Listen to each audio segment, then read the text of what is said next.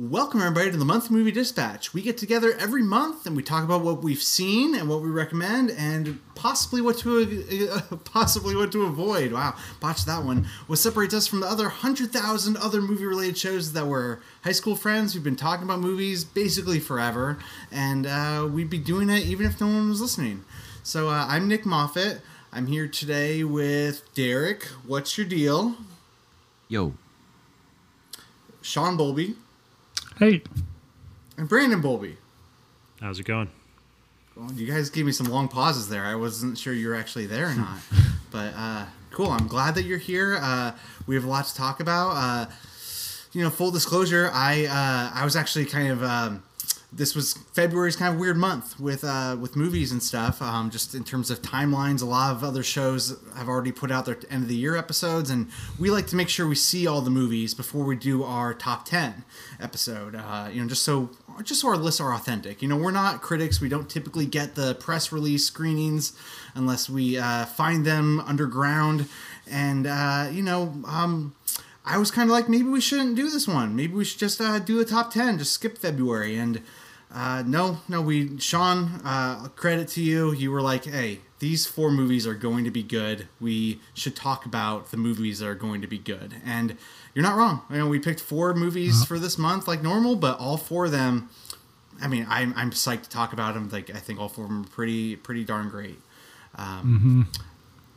I also want to say up top that this is going to be our last episode of the season before our top 10 episode, like I just said. And then we're going to be changing the format all around. So uh, we're actually going to be switching from a monthly show to a weekly show.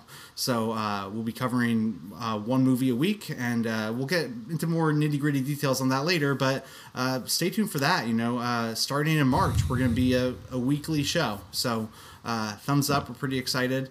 Um, anyway, uh, I feel like you know, guys, let's just jump into it. We got some four great movies to talk about. Uh, the first one is uh, Brandon's pick. Um, Brandon, do you want to set the table for this one? Yeah, um, I liked what you were saying before, earlier, Nick. Like with these four movies, I don't know if we've had an episode with this caliber of movies all the way through. At least on definitely my not end. this year. Like I, right? yeah, definitely mm. not this year. Um, all all four of these really really impressed me and were really great to watch. Um, and the first one we're going to talk about is Sound of Metal. Um, a heavy metal drummer's life is thrown into freefall when he begins to lose his hearing.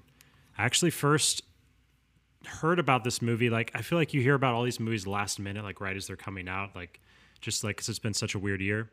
Um, I didn't hear about this movie until like really the slash film cast, and they threw it on their top ten list. And what was it? Three of them put it as their number one. Two. No, two I just listened to it. Three. It's two. It two at number one and uh, one and, at number four. Yeah, I was just like, holy shit! Uh, like, not only do I know so little about this movie, but people are now gushing about it all of a sudden. Um, so I'm I mean, really the glad. With that, the thing with that is that like the indies, you know, you don't know how good they're going to be until they actually come out, and then people see them, and it's like, whoa, that was something. Yeah. Didn't mean to interrupt you. Yeah, you don't have that like you know you don't know the director, you don't know the writer. It's just this small budget movie that comes out and really explodes. Um, so t- this was a really powerful, very beautiful film. Um, this movie takes you on a very high emotional like r- roller coaster through it, and it really I really felt it along with a lot of the other movies we watched on this list.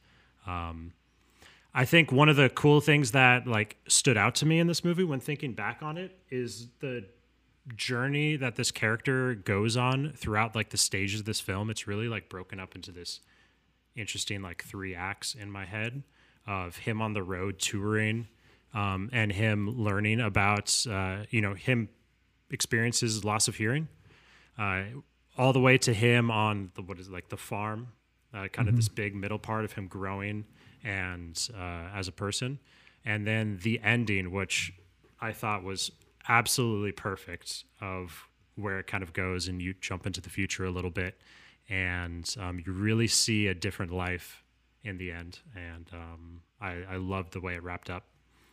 I think this this movie is full of really profound acting all across the board. Uh, Riz Ahmed is amazing in this movie. It's pretty crazy. Um, and throughout and the whole cast uh, in its entirety, like the the in like really caring uh, mentor that he gains halfway through the movie. Um, I maybe one of you guys can look up who it is. Paul uh, Raci. Paul Raci. Um, that character is so well done and so realistic, and I don't, the amount of like studying he had to. I don't know. Maybe they, that I was already a part of this actor's life, but he did a fantastic job as kind of the mentor role in mm-hmm. this film. Um, Real quick, the, uh, a legend yeah. has it there were a few big name actors who were um, up for that that part, but they wanted to cast someone who was fluent in sign language and uh, part of the deaf community, and okay. so because they wanted to be as authentic as possible. And I mean, he, he killed it. I don't. I I, yeah. I agree completely. Like he was phenomenal. Like almost feels like documentary at times when they're when they're in that um, facility for deaf people. And I mean, uh, everyone's talking a lot about the sound mixing. Really creative, interesting choices for how they were going to show this to the audience throughout the course of the movie. It's not just one full thing the whole time. You're not just like experiencing deafness the entire movie. It's like very poignant parts throughout, and it goes back and forth. And then what happens at the end with um, medical device, it's just like so perfect the way they have you experience sound in this movie. Um, really great choice. And again, like I thought the ending was just absolutely nailed it. Not not only the final like minute of what it means to him on his journey, but what came before the previous 10 minutes as well um, with the other characters in the film, I thought was really, really perfect and really beautiful. Mm-hmm. That's what I thought. You're here. yeah. yeah, dude. Uh, great movie. Did yeah. did uh, did you rate, relate at all as a as a drummer yourself? Oh yeah, I forgot to talk about the drumming. Uh, I uh, I loved that. Like they, you could tell the writer or director of this film got like the music scene really well, and the music they were actually playing was like this really gritty, interesting experimental metal. Like I felt like I was listening to like Daughter's new album and it was it was really fucking cool, like something mm-hmm. I would want to listen to.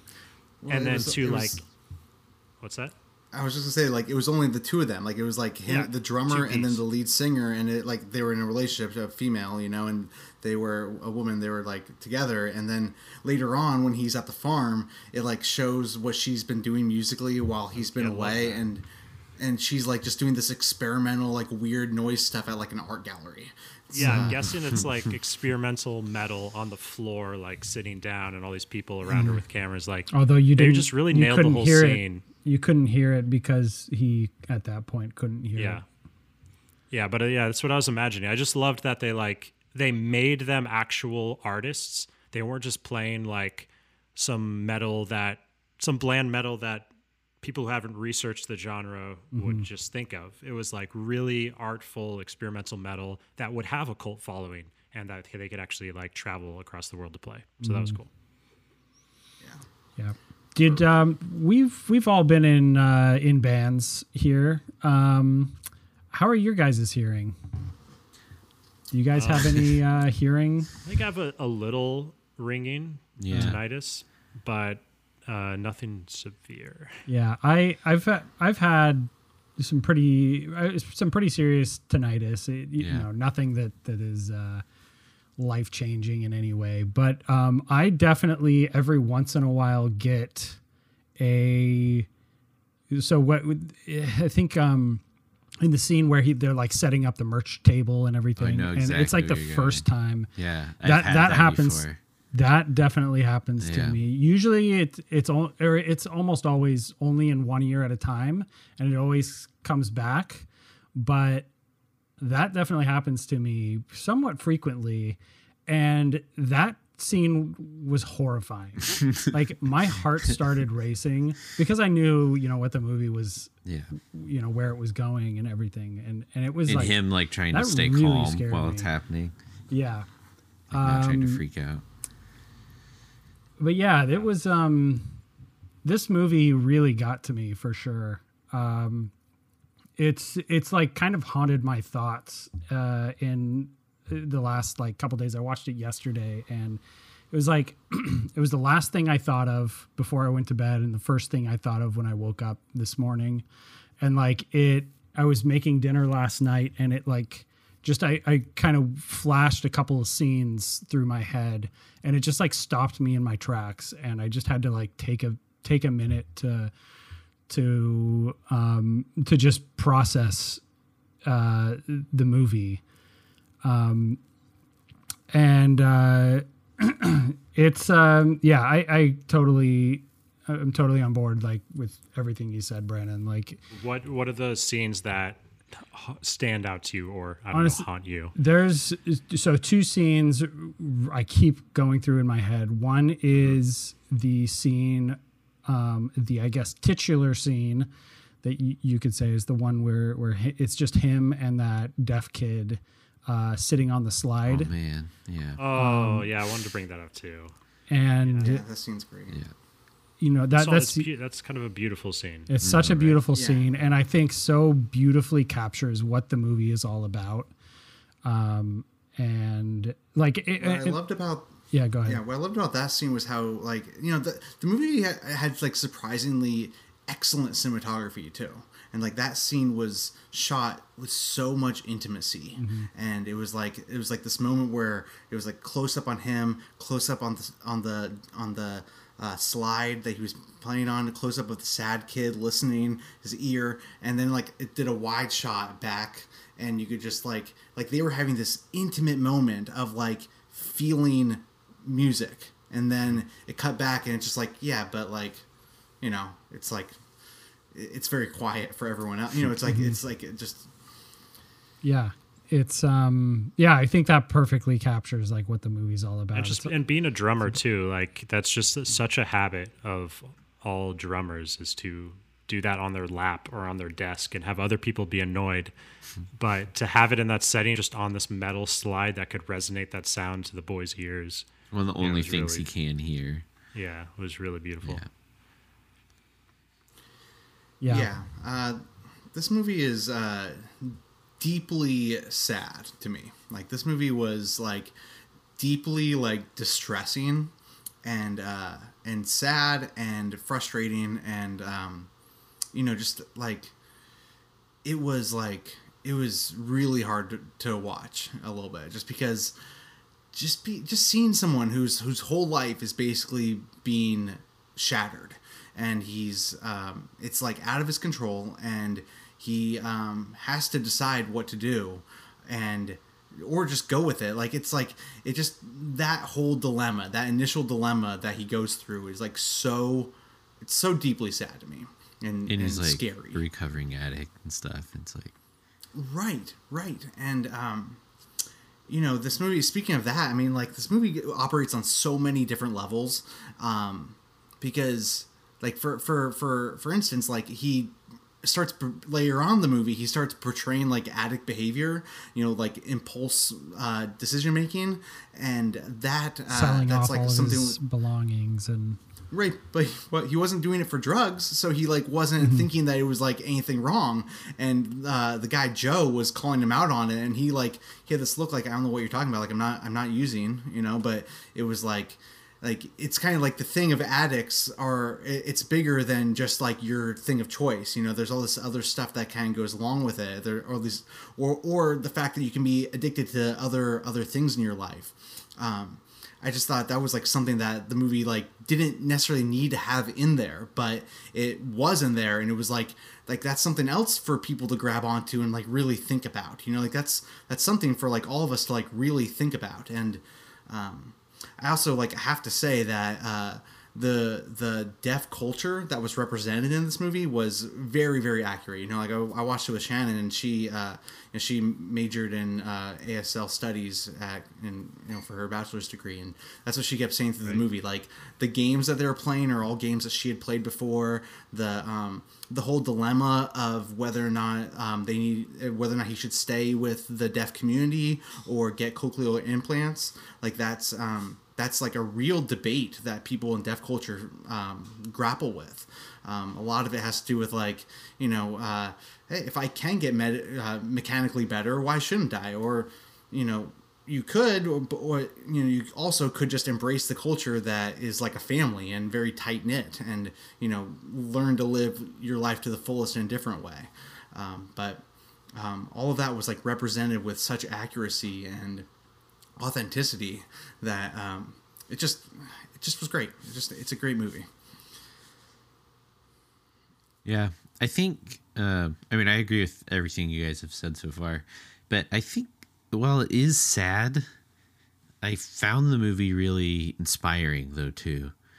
Um, like in a very pot like it feels like it's a, it's a pretty positive movie for how dramatic it is and like like the characters are constantly trying to better themselves and they're making you know they're they're letting you know we see all their emotion and stuff but they're still making like good choices and like being smart and like trying to better themselves pretty much throughout the whole movie you know mm-hmm. there's different things like getting the implants and stuff that um you know i guess like you said that's a debate so it's kind of your decision on whether or not that's like a positive thing or not but um yeah i th- i found that aspect of it really inspiring um and yeah, I know what you mean. Like the that to me, it's the ending felt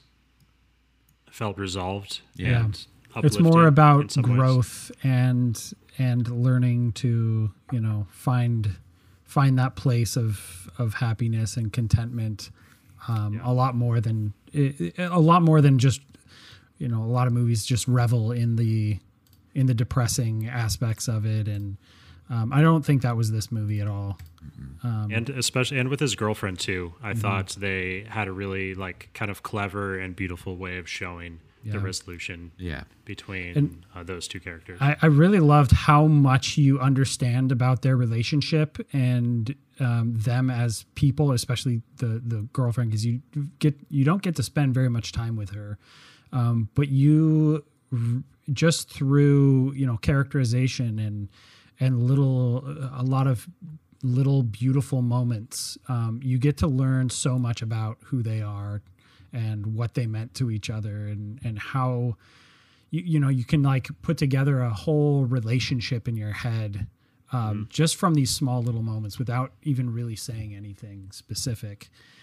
Um, little little details too. I yeah. mean, uh, Shannon pointed out that there was there was uh, one day he was wearing a shirt and then the next day she was wearing the same shirt mm-hmm. so they they share clothes mm-hmm. you know and that's like that says a lot about their relationship yeah you know you you Definitely. pick up on those little things even if you don't notice them like those things like you can just feel that they're extremely tight knit and mm-hmm. um, i agree guys like the way the the the way they resolve i don't really want to talk about the ending but yeah. you know the it was really well done it was uh pretty creative and uh, special. You know, it was mm. it felt so true to you know how things are. Things change and people move on, and you know you can give each other hugs and kisses and just yeah. you know thank thankful and for the, the time that yeah, you had together. The way that's the other scene that that has been getting to me every you know seemingly few hours since I saw the movie is the the scene in that in the bedroom and um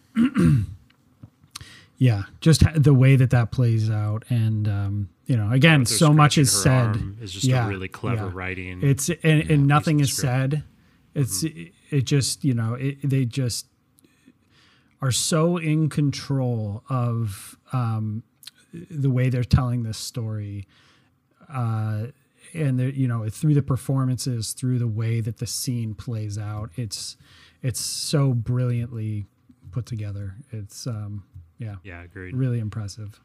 I think to tie a few things that a few of you have said, uh, Derek wrote the words like the setting here. I don't know if you mentioned that, oh, but yeah. I think that's like a really big part of the movie to make in its uniqueness is like this isn't just any normal guy. Like they they really put you in a place and in this character's head with him being a musician on the road, poor, an addict, um, like in a metal band like all this is just so much atmosphere for this character and mm-hmm. in the mm-hmm. first like 20 minutes of this film you're just learning so much about who this person is and you know his exercising his diet and like how kind of controlled he is over his life, even though he is just living in a van. And which I assume they just is, do like have a really good setup of the setting of all this backstory between which I him and his assume is is kind of um, recovering um, addict behavior too. Just like you know, feeling like your life is so out of control for so long, and then you just have to take complete control over it um, and have your have a routine right. um, and just be really diligent about keeping occupied, focusing that that behavior instead of into um, your addiction Yeah, into into other behaviors. Um, yeah, there's ju- there's so much complexity to this movie. It could you could get into pretty much any point in the movie and write an essay about it. Yeah, Really, it's like really one of those movies that were like, yeah, it's like one of those movies that like, yeah, uh, like should be remembered. You know, it feels like, uh, I don't know. I'm I'm curious. Like this year is so weird with the Academy Awards and stuff. Like I'm wondering. I'm just I'm wondering if it's like going to get like nominated for a bunch of stuff because it clearly should be. You know, obviously like sound mixing and Maybe the prom will be nominated. best director. Yeah, Right. I mean, I, I think I think the Academy Awards carries more weight and uh, respectability than the Golden Globes because yeah, the prom and uh, sing or song or whatever that mo- you know, like all these.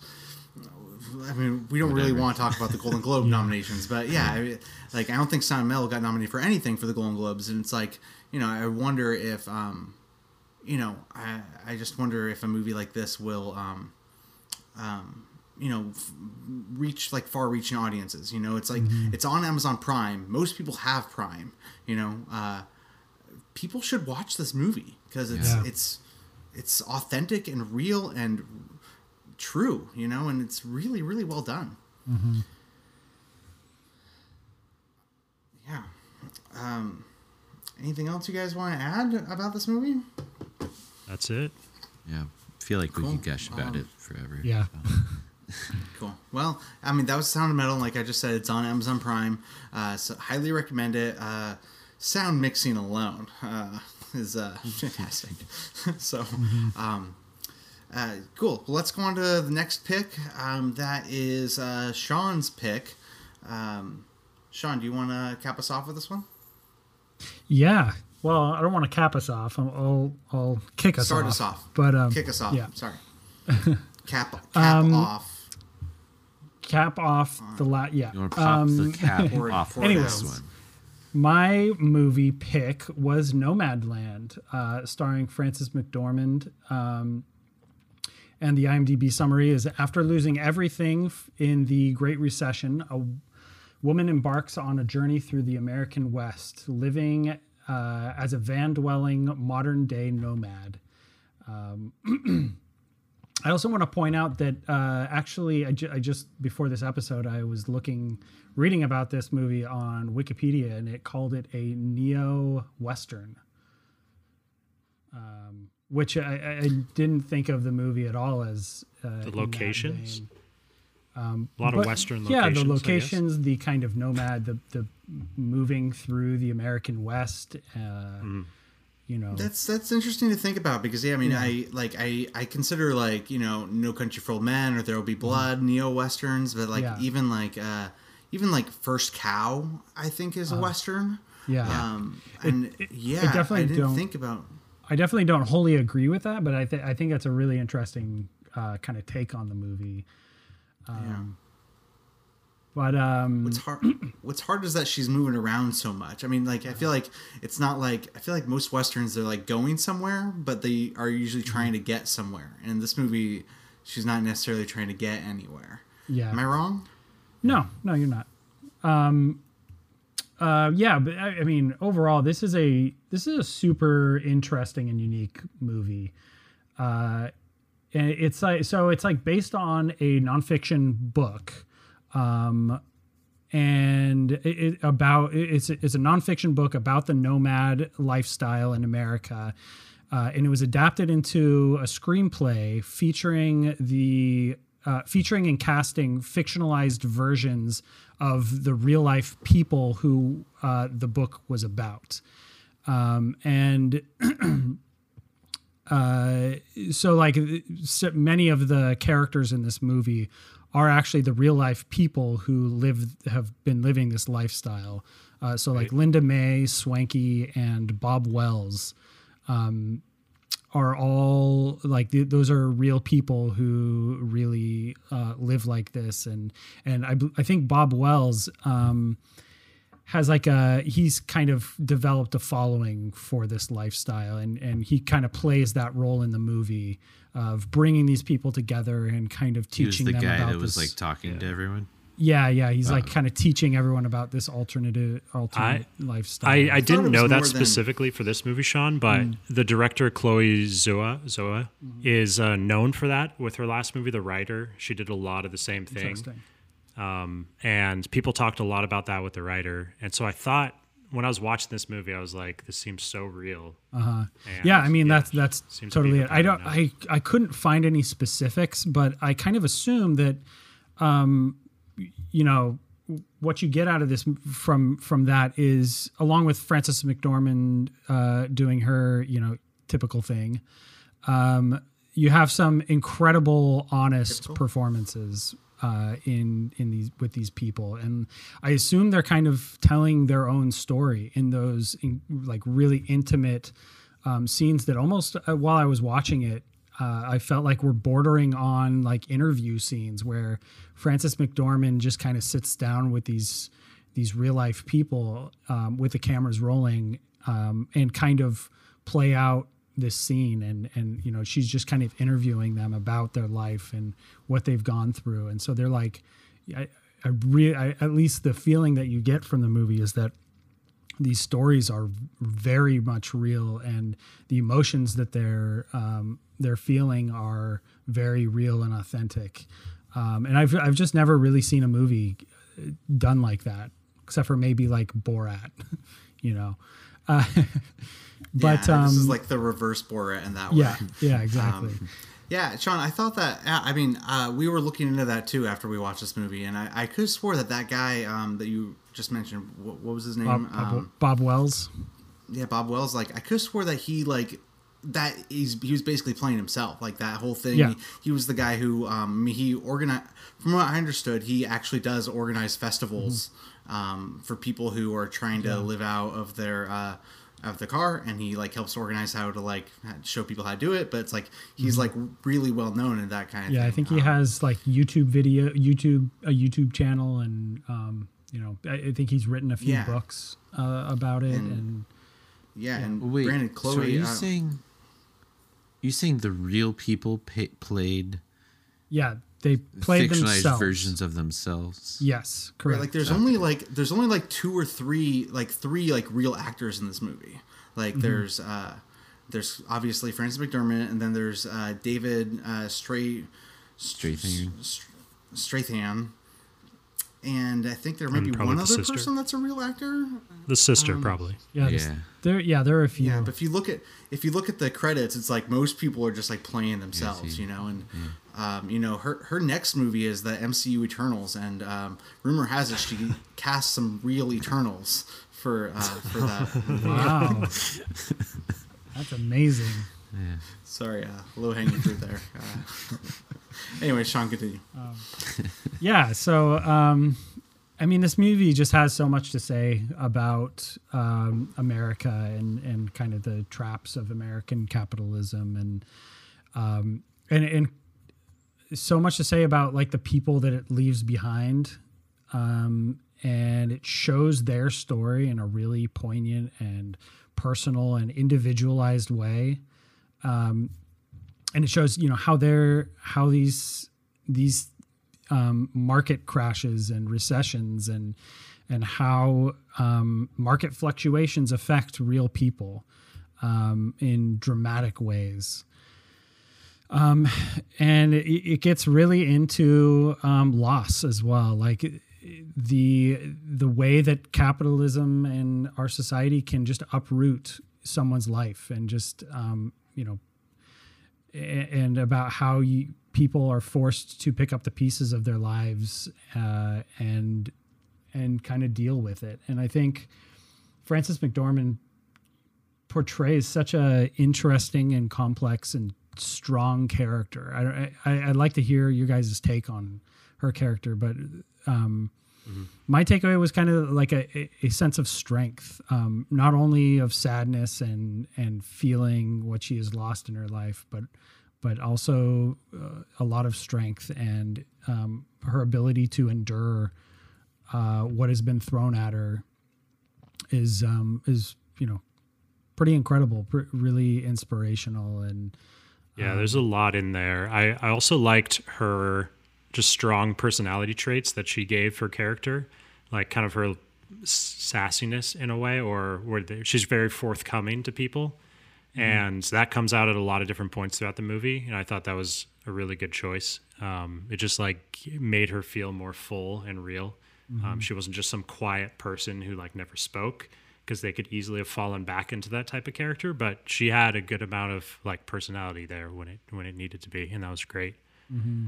Yeah, she definitely um, wasn't the the silent, um, you know, like the the driver in Drive. She wasn't like kind of someone you're supposed to project onto. Um, she's definitely has a a full and complete complex character underneath that yep. quiet exterior. And and while she um, was and, yeah. strong and living the best life she could, I, I there was a lot there was a lot of sadness there and a lot of anxiety there. And there's some really great scenes that showed that like when she when she couldn't sleep in the bed and she had to go back out to her like freezing cold trailer and the comfort she felt when she finally got back to being alone. Mm-hmm. Um, yeah. There's it showed a lot. Yeah, I mean, part of that I think was that um, you know she uh, she felt a little uncomfortable with uh, David Strathairn's uh, family and how welcoming they were. I think, and you know, her I think a lot of her thing was tied to you know her old life and how she loved her old life, and um, she was still in love with her husband. I think like for her it was like she was still she was still married because and Dave, David Strathairn clearly had a thing for her. You know, he wanted her around. He liked her. He liked her, and you know, she liked him, but as a friend. And that's like how she was, where she just was like she she couldn't let go of what she had before because it was it was so it was it was everything for her. And um, you know, me, me and Shannon, Shannon plays this game uh, from this podcast that she listens to called um, Las Culturistas, and the the game is uh, actor actor or or I guess it's actress or a star, and so you, you name an actor an actor or an actress, and you are they an actor or are they uh, just or are they a star? You know, they, because there, there's different qualities in there, but like Frances McDormand, like capital A actress, you know, uh, a true actress is able to uh, you know, uh, poop uh, in a tiny van uh, and make it super believable and uh, so like pull plants down, just like poop, poop, poop in a bucket, just you know, like right flute, on camera. You that know? feeling she got immediately, I was just like, oh no. Like, yeah, like she so was just great. like she was just like sitting like reading or something, and then she was like, oh no, I need poop, and then she pulled out a bucket and just pooped in a bucket. It's like Yep, yep. She's an actor, like big, big time, big time. Uh, and yeah, I mean, Sean, when you said yeah. typical before, I hope I hope what you meant by that is typical in that everything she does is amazing because yeah. I feel like she is she's got range. I mean, oh, you know, yeah. compare this role to, um, you know, uh, not Hail Caesar, but what's the Burn After Reading? You know, it's like, you know, oh, she can do sure. anything. Like she's mm-hmm. she's one of the best. She is one. Of the best. Yeah, I best. meant by by typical her typical thing. I meant like delivering an, an incredible, uh, you know, performance and with depth and complexity and yeah. yeah. you you mentioned this a little bit with the Western stuff, Nick, um, or Sean, mm-hmm. uh, but I I thought the like cinematography of the location and the setting like was just really impressive. Um, I remember and and what it also meant to the movie, like she there was a lot of shots or montages of her like just experiencing nature and feeling more connected to the earth and how that like got her through um, this stage of her life. Um, all up until the up including until the ending when she goes home and it's this dumpy old like torn down like small time like house and it's kind of sad but then she opens the back door and the camera like lifts mm-hmm. up and you just see the most like beautiful landscape mm-hmm. that she had in her life behind that house that she got to wake up to every morning with her husband. Yeah. And just that shot, like she just kind of wanders off and it doesn't say anything, but it, the camera lifts and floats up to the air. And it was just like, no wonder this meant so much to her. Like she had this beautiful life here, or she must have had this beautiful life here. Uh, I, I really have to mention the specific scene with her friend um, that mm, moving to Alaska to live out the last few months of her life. Um, and it makes so much sense you saying that this is a real like that was probably a real person and i don't know how much of exactly what she was saying like with her time left on this earth was real or not but that monologue that she gave like absolutely destroyed me Yeah. when it was happening For sure. Like I think that was, Swankie.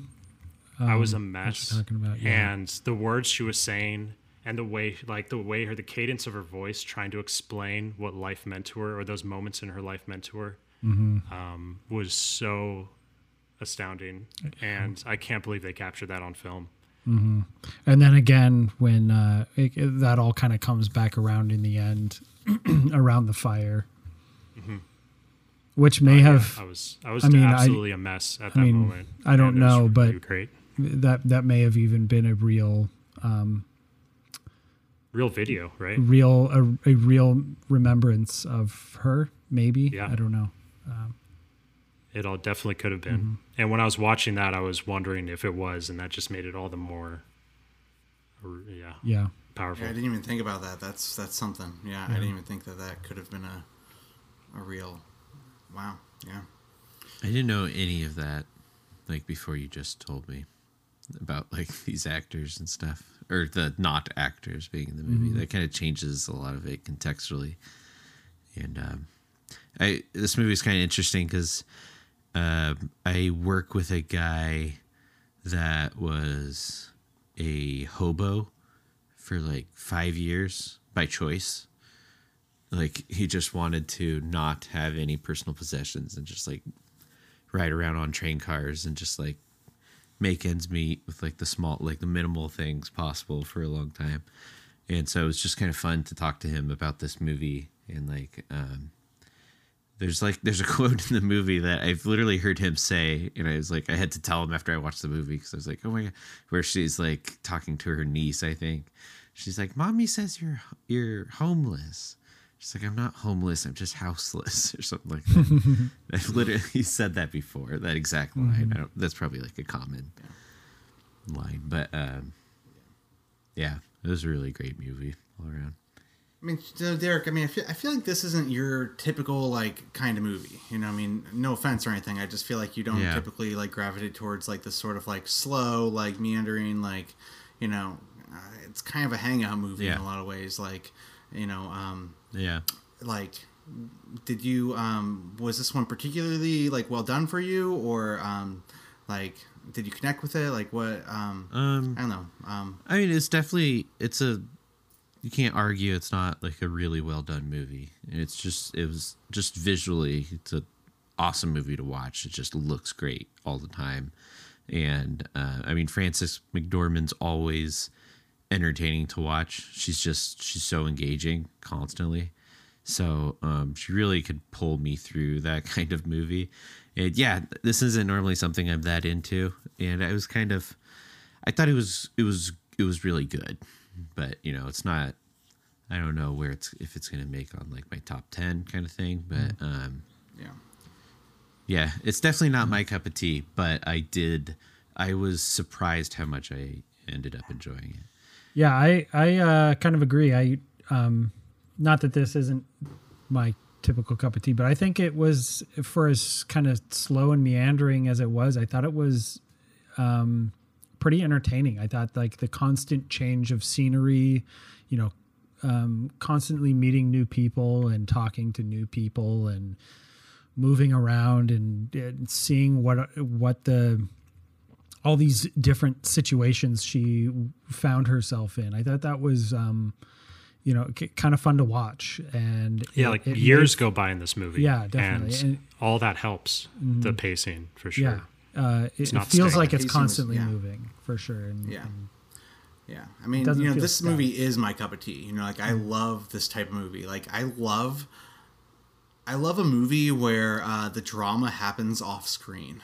You know, like like the movie, like all the sad stuff really happened before the movie started. You know, like the first thing in the movie is the title sequence of you know, there was this town and uh, it was a mining town and then the mine went under and then uh, the town stopped being a zip code. Like they lost its zip code. And like that alone you're just like okay well that sucks. Um, but you know there could have been a whole movie about that you know and then there could have been a whole movie about her husband dying.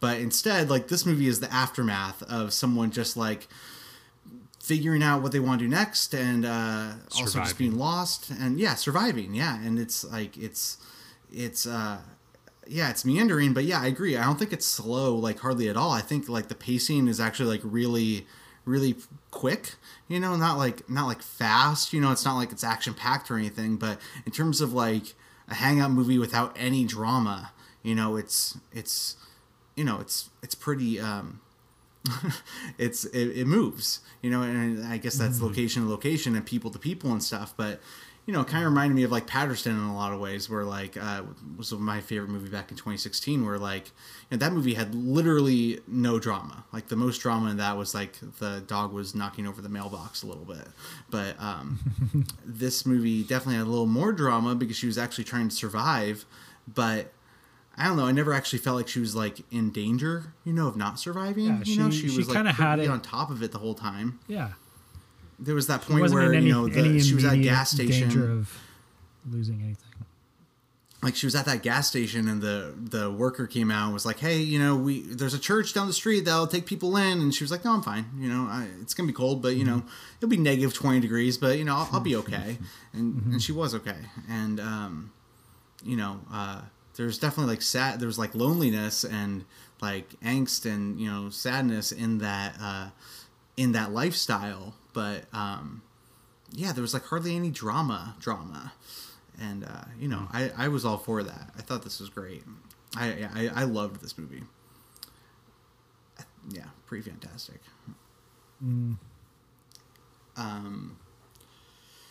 Yeah, yeah. Um, any other scenes you guys want to bring up? Anything else? Um, you know, anything specific?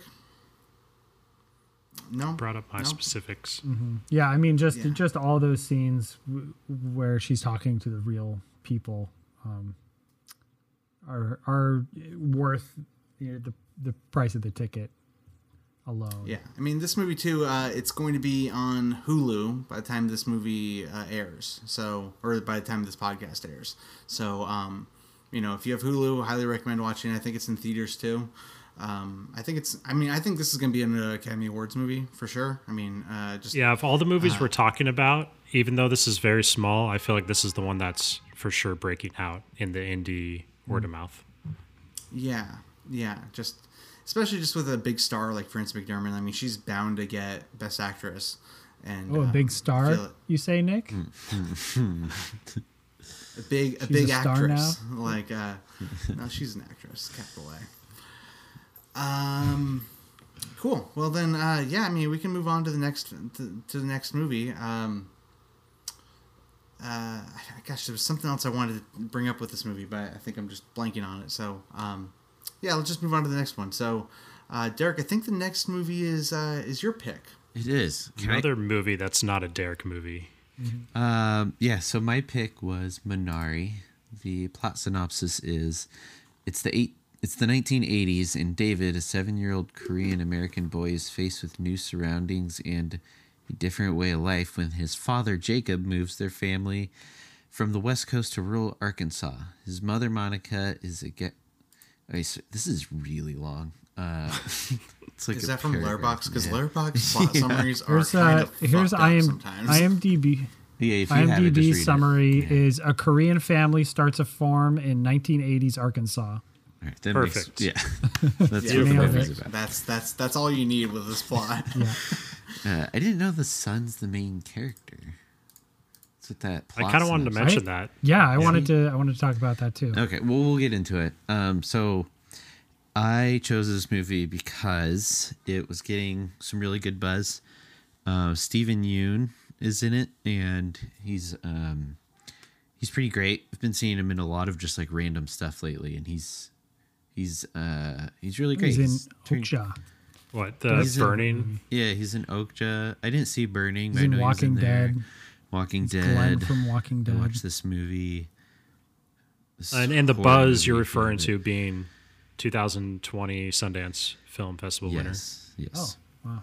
And uh, Sundance Sundance is going on right now. Yeah, or maybe it was funny. last week, but like yeah, like Sundance is going on right now, 2021, and whatever wins this year for Sundance, we'll see it in 12 months Yeah. basically.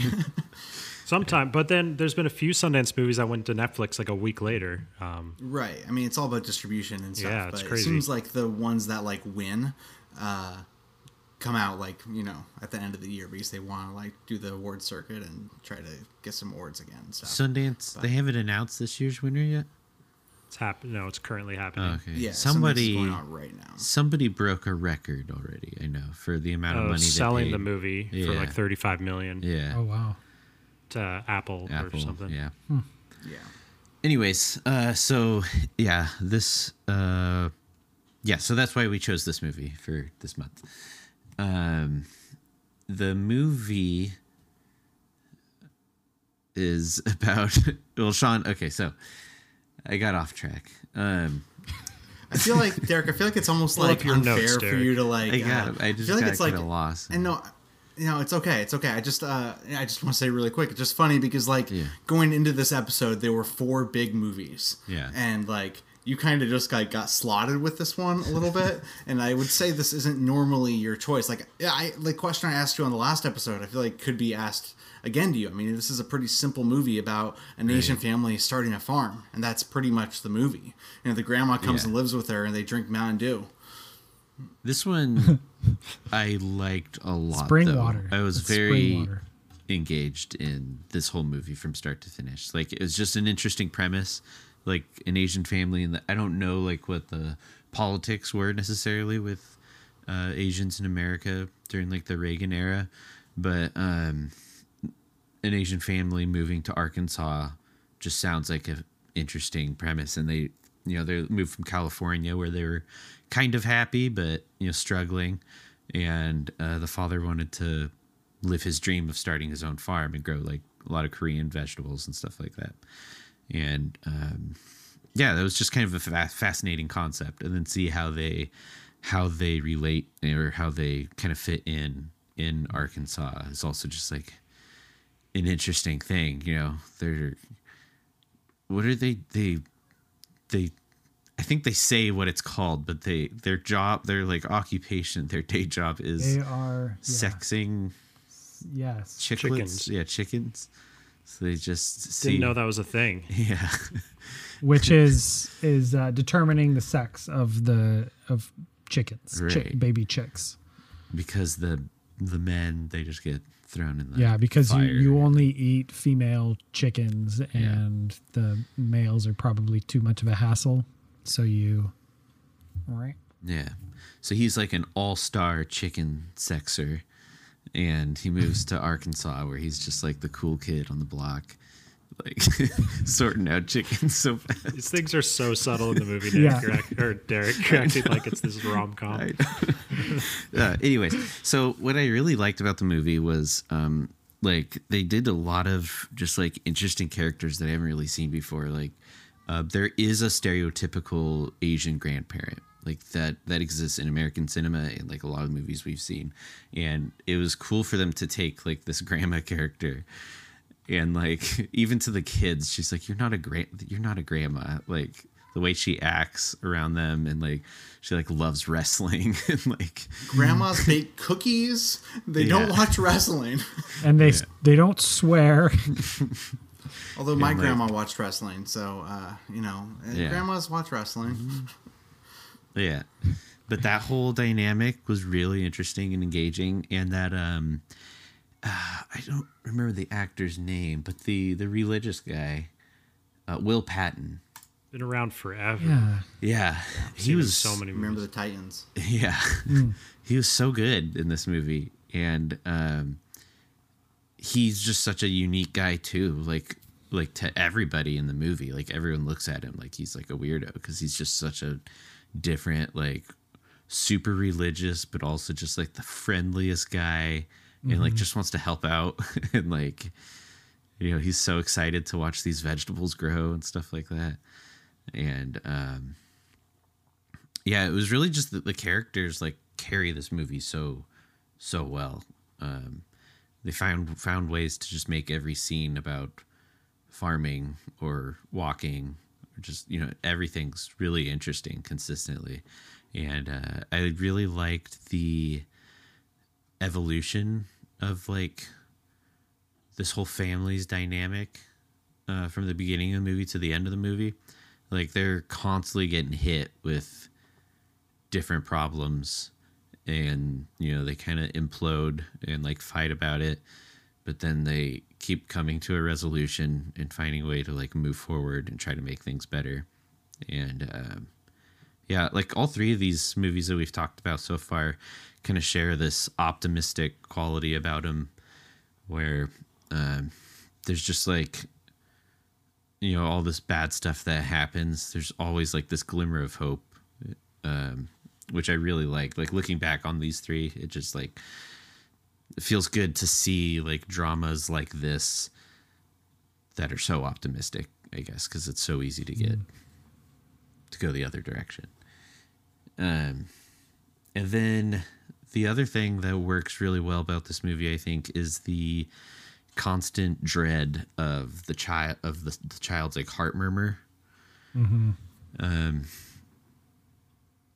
like I was going to mention it earlier, but um, since we hadn't talked about this yet, I didn't want to make the comparison. But in Sound of Metal, like you kind of ha- always had like right behind everything that's going this fear that he's going to fall back into like drugs and stuff like that. And I think that having that fear there, like at least for me, like really helps me uh, engage in the story that they're telling a lot more. I think that's what stuff like Nomadland is a little bit harder because there's mm not really a whole lot of fear or there's you know she she proved to us pretty early on that she's fine and she's mm-hmm. gonna make it through you know no matter what comes at her um yeah there's like a couple yeah. moments in this movie that i'm just like getting really stressed out like seeing like when the kid oh when he get i think it's he gives the grandma the the pee and then he runs out of the house and like goes running out mm. to the woods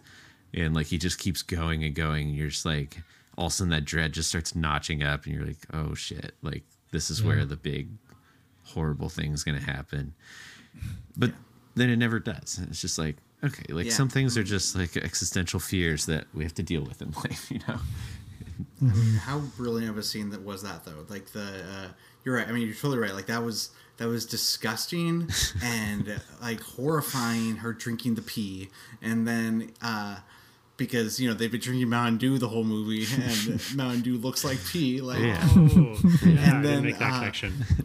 And then, well, she tells him to go to some of that spring, the spring water, yeah. the mountain water, and then, uh, and then uh, he goes running out, and then yeah, Derek, totally right. Like, is this where like you know they're out in the middle of nowhere, like an ambulance isn't going to be able to come, and then. uh he ends up just getting in trouble for it, you know. And his dad's like, "Okay, go get the stick." And grandma starts yeah. grandma starts freaking out. Grandma's going yeah. like, "It wasn't even that bad. I mean, like, you know, I drank a little piece. So what? Like, you don't have to beat the kid, you know." Uh-huh. it, it, was like funny. one one plot point. There's so many great character dynamics and interactions that just keep going back and forth throughout all yeah. of it. Yeah, yeah that's really brilliant. Yeah.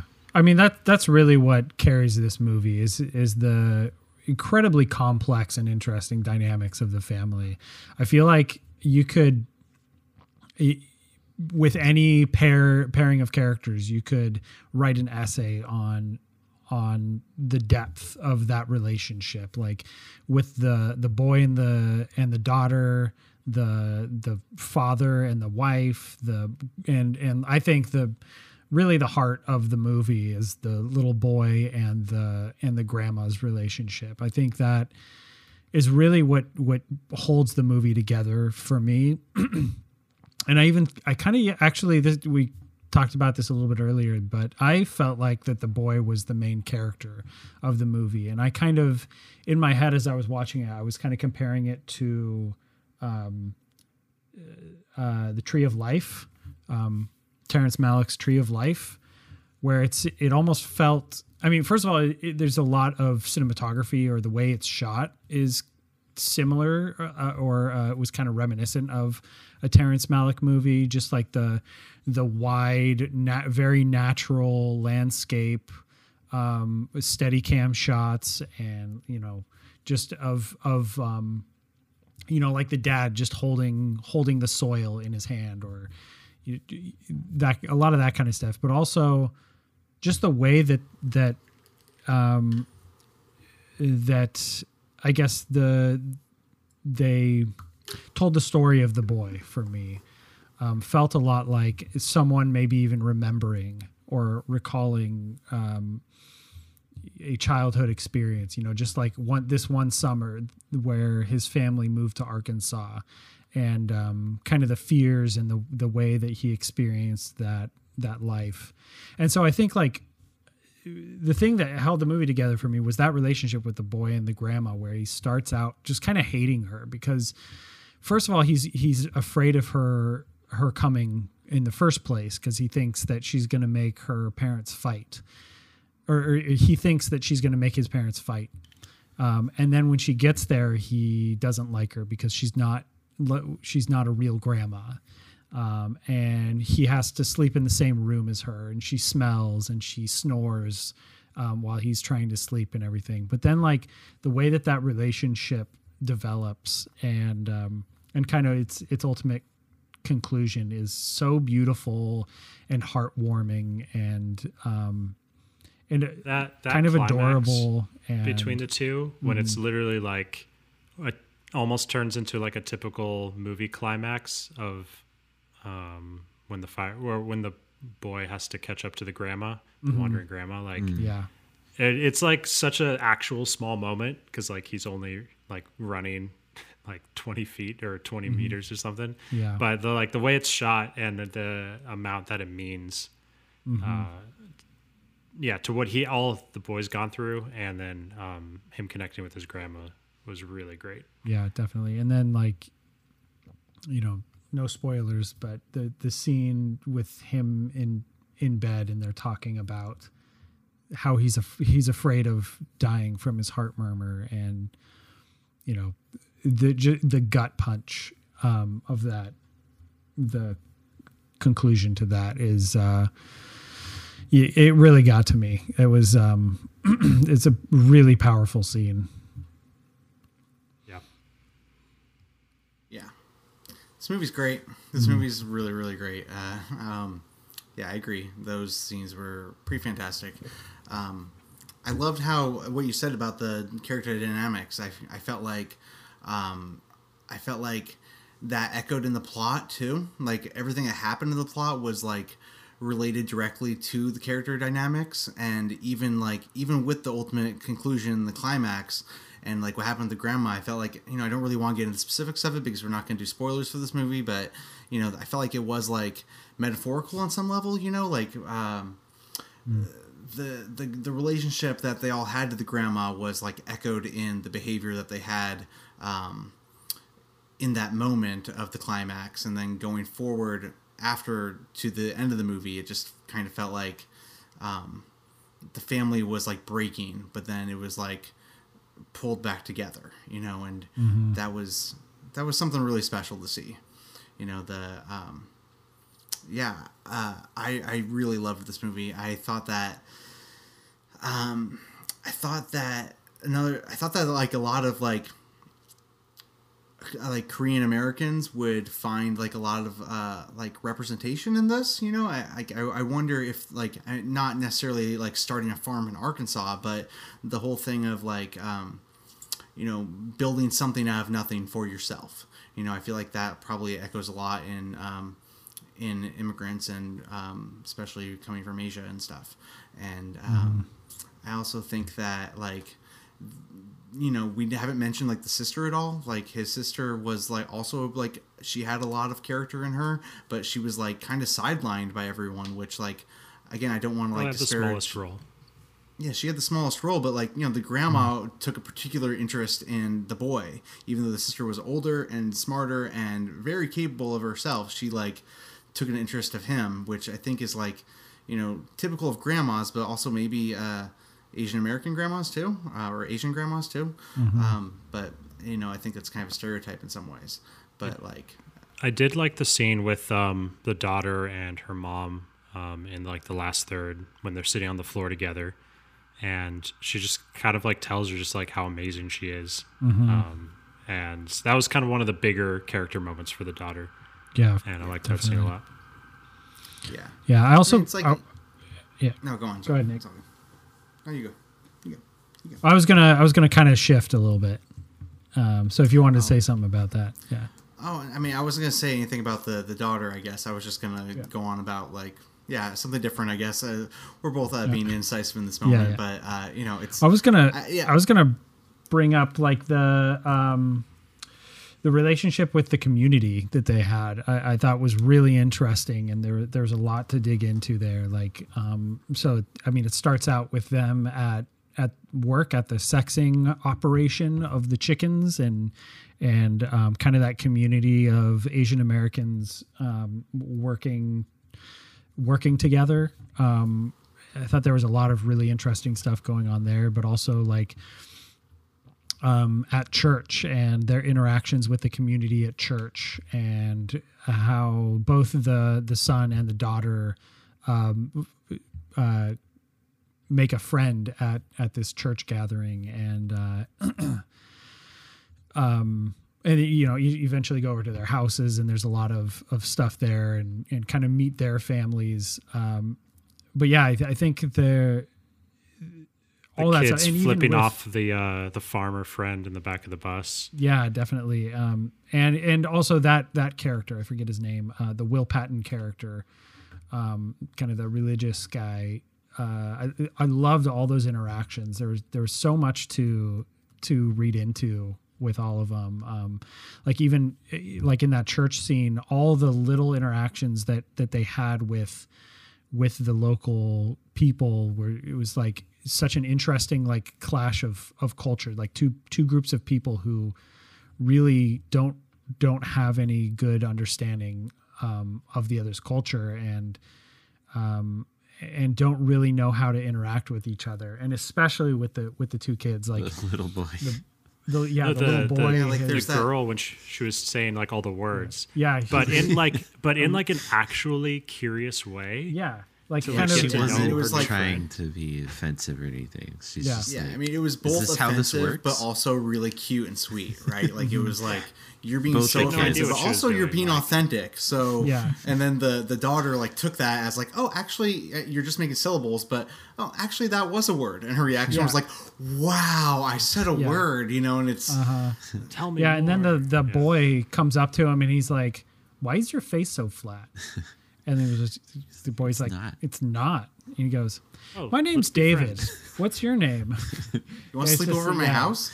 Uh, yeah. You know, and then later on, I was going to bring up that scene where later on the movie he does sleep over at his house, and it's like the the parents are non-existent. They're like deadbeat parents, mm-hmm. and they just like do whatever they want overnight. And then the dad shows up in the morning, he's like hungover and sleeping around or something, and he's just kind of like mm-hmm. seemingly like a scumbag. But then he goes on to be like you know, oh yeah, uh, the last guy there killed himself. Huh, that sucks. Well, you better help your yeah. dad on that farm. You know, which yeah. is like, you know, kind of like kind of shocking for uh, you know a little kid to hear probably. And then, mm-hmm. uh, but then later on the movie, it's like that. You know, that's like been echoed. Like, like they're aware that someone died in that house, killed themselves in the house, and they end up like cleansing the house. Like, uh, you know, the religious mm-hmm. friend that we keep talking about who carries the car- cross around. He comes in, he like cleanses the house, and it's you know, it's kind of interesting all that that stuff is is connected and through the community. Mm-hmm. I spent yeah. a lot of this movie trying to figure out what time period it was in, mostly based off the community, because I was like, uh. this is such a small town. Like, Right. is this the like 1890? Like when is this? Because this town is so small. They have a I good. thought it was the 50s for a while. Like Yeah. I really, I thought it was the 50s for the longest time. And I mean, part of that might be Arkansas, you know. But, Right, that's uh, what I was just gonna say. But I, when you read the synopsis, you said the 80s. I was like, oh, okay. well, there's a there's a I line guess it is the right Arkansas, in the like- beginning where he's like trying to get his well situated, and the guy's like, "Good thing you're farming here because Reagan's bringing all the money to the farmers or something." So then I was like, Hmm. "Oh, okay, so that's." Okay, I missed that. I missed that. Yeah. But yeah, there's still parts of the country that I mean, just, just these communities are this small. I guess. Yeah. Yeah. You know, I, I we haven't really said too much about the father character either, and I mean, I think there's there's a lot to like take take in about him. You know, just he, you know, I, I kind of agree with Sean that I don't know if he's the main character, but in some ways he is. I mean, like his his whole uh, crux of the movie is like just trying to, you know, take care of his family and the pride that he's carrying that comes along with that, and then when it starts failing, it's like he that that dilemma is all on him and what he's gonna do. Like, is are they gonna move back to California? Is he gonna go with them? Like, is he abandoning the family if he doesn't go? It's um, is he gonna kill himself like the last guy in that trailer? You know, like there there is a lot there, and um, you know, uh, I thought Steven Yeun played it really really well. Like, I thought he was like, you know, I'd seen him in The Walking Dead and stuff, but I haven't really seen him in too much else, and I mean, he was really good. So Def. cool. I mean, uh, do you guys have anything pick, else to Derek. add? Thank Yeah, you. good job, Derek. Thank you. Yeah, Minari.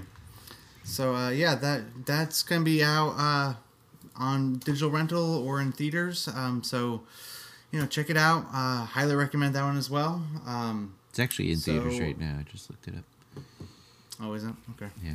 If your theater is open and you feel safe going, um, I'm not there yet, but If you're post-vax, be. Yeah. yeah, you might be. Not sure.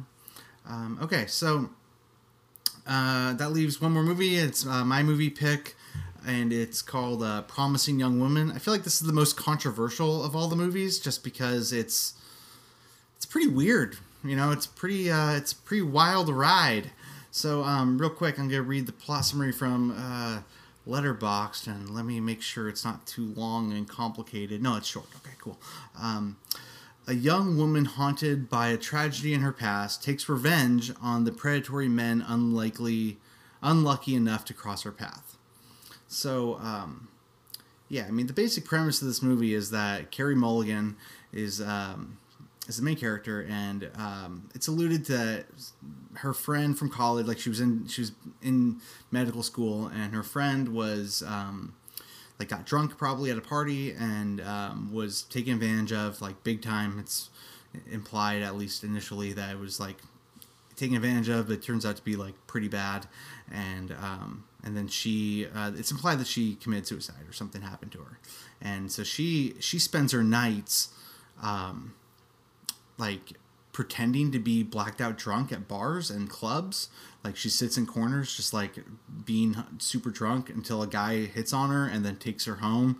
And then she goes into his apartment and he starts like, you know, making the moves on this like passed out girl. And then she like, like tells him that she's not, you know, she like comes out of it and she's like stone cold so- sober. what was that And, uh, recent J Lo movie that everyone really liked? Oh, Hustlers. Uh, Hustlers. Hustlers. Kind of had a I didn't- similar premise to Hustlers. Okay. I didn't see Me Hustlers. neither. I mean, not really. Wasn't that like a heist movie or That's what I something? or- thought. I Girls, seen it. the pretending to be drunk at bars to, yeah. Well- anyways, take advantage, but actually are sober and take advantage of the people there. Oh, sure, sure, sure. Yeah. Yeah, I mean, kind of the and- opposite, and- actually.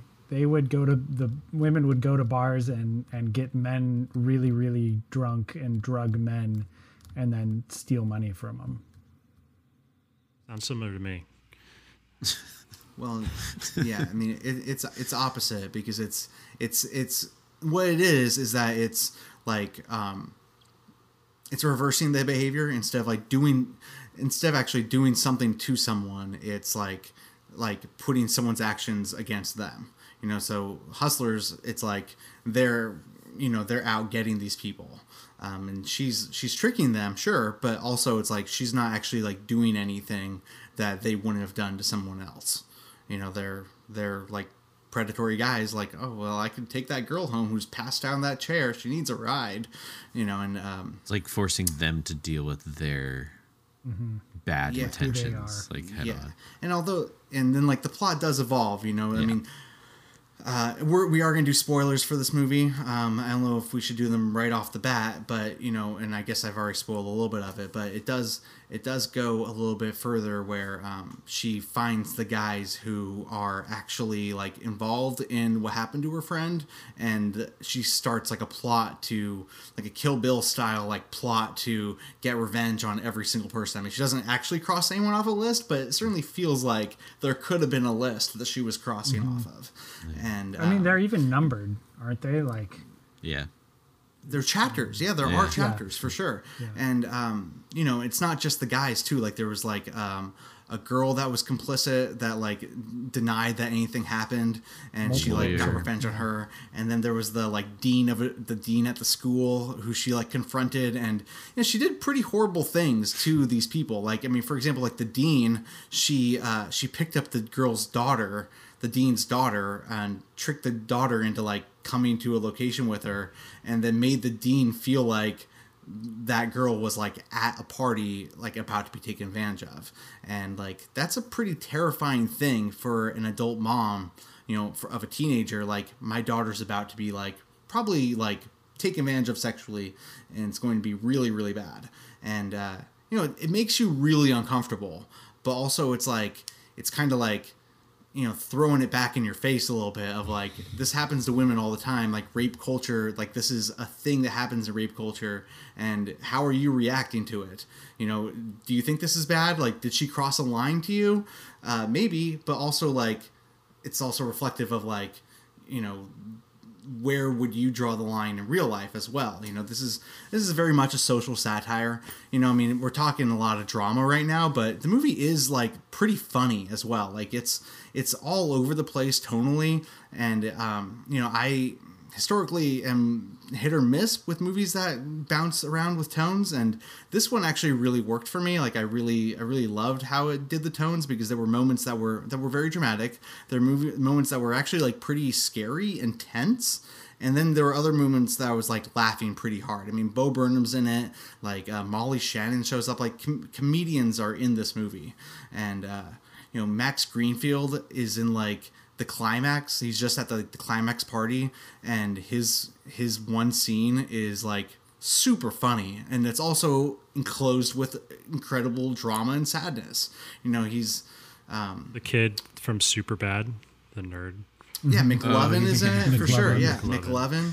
Um, so you know, it's it's funny. There's also there's also a like uh, a musical sequence with Carey Mulligan and uh, Bo Burnham like dancing and singing like straight out of like High School Musical in a in a drugstore. You know, they're just like hmm. dancing around and the lights are going crazy. It's like you know, this movie's all over the place, but you know, it works for me because it's a social satire. You know, it's not like it's not like you're supposed to like be taking it with realism like the other three movies that we've talked about on this episode this movie is very much like a caricature and you're supposed to be like you know reacting to the horrible things that are happening but also like it's not really about the horrible things it's about like the reflection of them and what that means to the rest of society. So um yeah uh this movie was crazy and uh i i definitely dug it um but um what say you guys? What about you guys? that last part you said about like kind of reflecting like that's the most interesting part about this movie. I really liked it. Um like you said it's really easy to watch and it's really fun and uh you know they really get into like their the look and feel of the movie like the music is loud and like the the thriller scenes are really like you know dark and grimy and like they really get into like the genre when they're when they're messing around with each genre that they kind of dabble in. But like the most interesting thing for me is, yeah, like you feel because the look and style of the movie that you're watching that like she is doing something bad when she like lures these guys in, you know. Like I think that's probably intentional. Like they're making it look like she's going to kill them or something. But like she's not really doing anything. and like that's it's really it it's just like such a brilliant way to tell that kind of story cuz it's it's like those guys are so horrified because they're realizing what they were going to do. It and they but, kept saying the same thing. All these guys say the same thing. Like, I'm I'm a mm-hmm. nice guy. I wouldn't do something bad. And it's yeah. like, well, if you're a nice guy, why were you about to have sex with someone who's passed out, right. literally? Yeah. You know, so it, it's like the weird perception thing that yeah. people mm-hmm. don't see themselves truly. Yeah. And they put yeah, like you're saying, like they picked a lot of comedic actors to play those roles. So it's like it worked out even better. It just it makes those scenes so much more engaging and so i think caricatures like the best that is a really good way to describe like what this movie does constantly throughout the whole thing because it's like none of it's real but it's like all about and addressing real things constantly mm-hmm. but at like a heightened state i guess. Uh, i don't know it's a really interesting like way to do it and i think it like they nailed that style perfectly. Like it just it works so well um, constantly. Like i think i think this movie had a lot of really like thrilling plot choices that worked really well. Um, like while there's a lot of style there's just like also a lot of great like twists and turns throughout the movie uh, one of the biggest ones i loved is like bo burnham's character and they're really like building this up. Nick, you mentioned the like musical scene of them dancing in a convenience store and stuff. They really are building this up to be like a rom com between them of sorts, like very stereotypical rom commy meet and developing their feelings and relationships. And I really loved the twist in this movie and how just quickly it's cut off and dropped, mm. and she's just like, "Fuck you, this is over."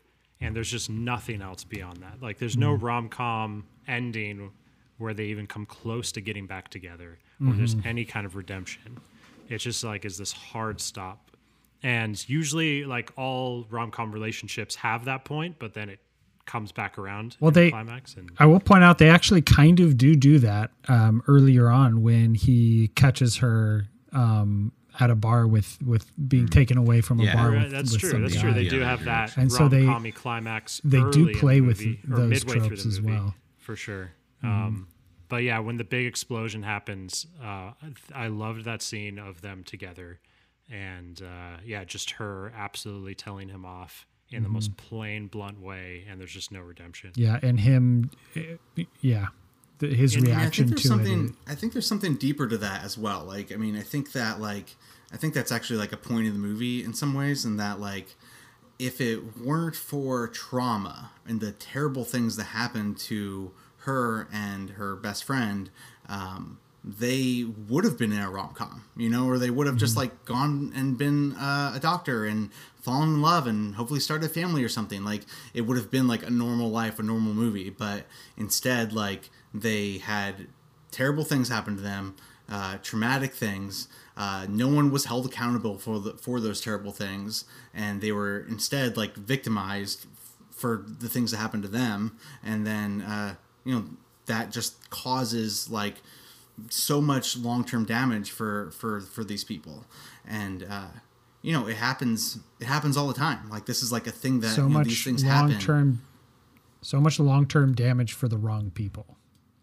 Right, and it's like like constantly it's you know well you don't want to ruin a young man's life for uh, for a silly mistake they made, but instead like it's never thought about like the thing that uh, um, mm-hmm. the the people whose lives are ruined for something that happened to them because of that said mistake.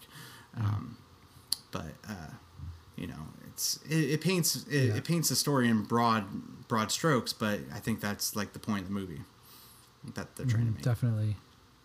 Yeah, this is this is definitely the most stylized movie I saw this year. I think, from what I recall, um, and, and I think like um, Emerald Fennell uh, has such a unique and interesting and like precise vision for this movie.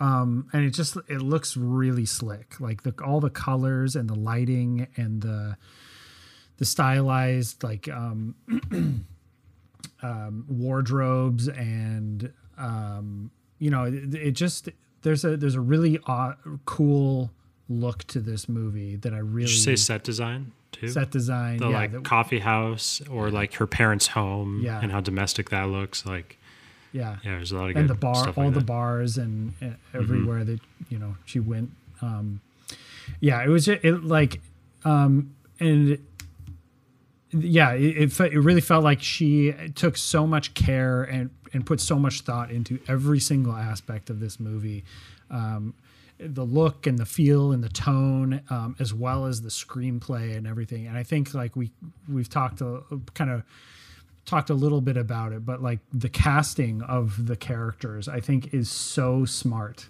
Um, casting like these kind of uh, it, it, using the um, the actors' previous roles and the previous characters that they have played um, to kind of trick your expectations for their characters in this movie. I think is so clever, and it's it's like in a really meta way. Um, like What I mean, harm both- can McLovin actually do? You know? yeah, yeah, Right. exactly. McLovin, like just just some like dorky kid, um, but yeah, exactly. How much how much harm can he do um, until he gets his hands on a on a you know out of con- or uh, a, a woman Blacked who isn't girl. in control of her um, decisions, uh, and um, yeah, I, th- I I thought there was a lot of that kind of stuff with um, Schmidt and um, I forget his name, but the the guy from Glow, um, like those those types of scenes are are so clever. Um, the way that they're like almost playing these previous characters um, that you already kind of know and already kind of have feelings about, but kind of twisting it in a in a really interesting way to make a so many smart points and to Right, I mean, and like, to say so many interesting things about That's a really great point, Sean, because like like we we know McLovin, like we know McLovin, so like seeing McLovin do something like that, you're like you're like, uh, but also I get it, you know, like yeah, he he would probably maybe. I mean, he's a nice guy, but also he's a desperate weirdo. But then like Yeah. you know that you mentioned Schmidt, like his, you know, we we love Schmidt. But like, and we also know that Schmidt from New Girl, that character is like supportive and he loves his friends and he's kind of a weirdo douchebag, but also he like he'll do anything for his friends. And then like you know that plays on like you know spoiler spoiler spoiler spoiler you know like his best friend like kills her. You know he he literally kills her and then Schmidt's going oh hey this wasn't your fault. So this wasn't your fault. Hey you, you did nothing wrong. Yeah, such and a- it's like the way he sells that. such a that is, great, like, like, so in- in funny. any other It's, like, context. so dark but it's like hilarious but so dark but like it's also like yeah And in- yeah you know in any other con- escape, context- escape those feelings of feeling bad because you know this could have happened to anyone. But uh, great point sean Yeah, definitely. you know, you How you certain were you guys- if you hadn't already have known schmidt mm-hmm. How certain were you guys in that scene that it wasn't going to fully happen? to I didn't character? think it was real until the fire pit. And I was like, oh, okay. It was so shocking and such a turn on the movie. Like uh-huh. I, I actually thought Bo Burnham was going to kick down the door and Oh, yeah. like be the rescuer and they would uh-huh. get back together and it would all come full circle. Like I was just like, mm-hmm. there's no way. There's Yeah. no way this is happening right now. yeah but I also thought, I also thought like the the the next ending wasn't going to happen at all. Too. I definitely thought it was like going to end on that. yeah just Heavy end on a really heavy depressing Yeah. like it's all fucked there's Yeah. no there's no fixing it there's no revenge to be had. There's no yeah. Yeah. yeah that was an incredible scene. The way the the one shot um just slowly pushing in on it and and Yeah. the slow realization that she's not getting out of it and Yeah, Um, no, that was that was like for how little is happening there. There's a lot happening like Mm. Yeah. to us in that And scene, then- like watching. I was like, do you even need to go this far, dude? Like, right, like, can you just hold her down for like, I, Uh, yeah, like you're. Yeah. There's a part where he So like going head. grabs his foot to like get a sharper Mm-hmm. angle, like with his knee too. Mm-hmm. It's like good, like fu- like this guy is like a real, real like piece of shit. Like deep, deep Yeah. down. Like Mm-hmm. Yeah, and, And then talk about like juxtaposition of tones, like yeah, almost hard cutting from that to the next morning to this like really light com- like Schmidt walks in and like almost kind of a, a, a typical um he does. setup He and, literally like- does like the Schmidt thing, like from uh, New Girl. Like Yeah. after he pokes her, he like does the quick like head like the. She's dead. Yeah. Like it's like a Schmidt Winston. thing. yeah. yeah That's funny. yeah so smart so many clever uh bits and pieces throughout the movie just screwing your with your expectation even that like the song singing song and dance scene like it was on one hand it was like really cute and really charming what they were doing but at the same time it was almost almost a little too cute a little too charming the song was a little too like superficial and super dumb. exaggerated. and Yeah. exaggerated yeah so it, like i yeah the writing everything was was super smart in this movie Super smart, really fun. super smart Yeah, Like, just I'm really glad fun. this was a left field pick from Nick. I think you were juggling between a few different movies, Nick, and it was I. This wasn't on my radar, so it's cool that we landed on this one. Yeah, this is a good pick. This was definitely on my radar for. I think it was supposed to come out at the beginning of the year, and they ended up Hmm. uh, pulling it because of COVID and stuff. And then it's just now coming out. Yeah, I uh, yeah, I knew I was gonna pick this movie, um, but um, I definitely was pleasantly surprised. You know, I, I I really didn't know what I was really gonna. I didn't really know what it was. Yeah. So um, i will also say like yeah, like uh, kelly was kind of similar. She she like read the premise of this movie and she's like this is going to be so on the nose. Like it's just going to be hammering you over the head with its message. And she actually she ended up really liking it and definitely definitely isn't what you expect for sure. And if that's the kind of thing, like when you read that plot and you're like, this is not for me. Like, I think this movie does a really good job at just like, like being engaging, funny, and just like quality all around. That like I could see it really pulling in people that really aren't into that kind of, um, you know, whatever commentary about stuff. I don't know. Rape. Yeah, I mean, I can just You see, say I can it. see like this movie being like, uh, like people avoiding it because of what it's about, you know. Yeah. But I think, reading the synopsis yeah, but I think it's, it's much more accessible than it might feel like it might be, you know.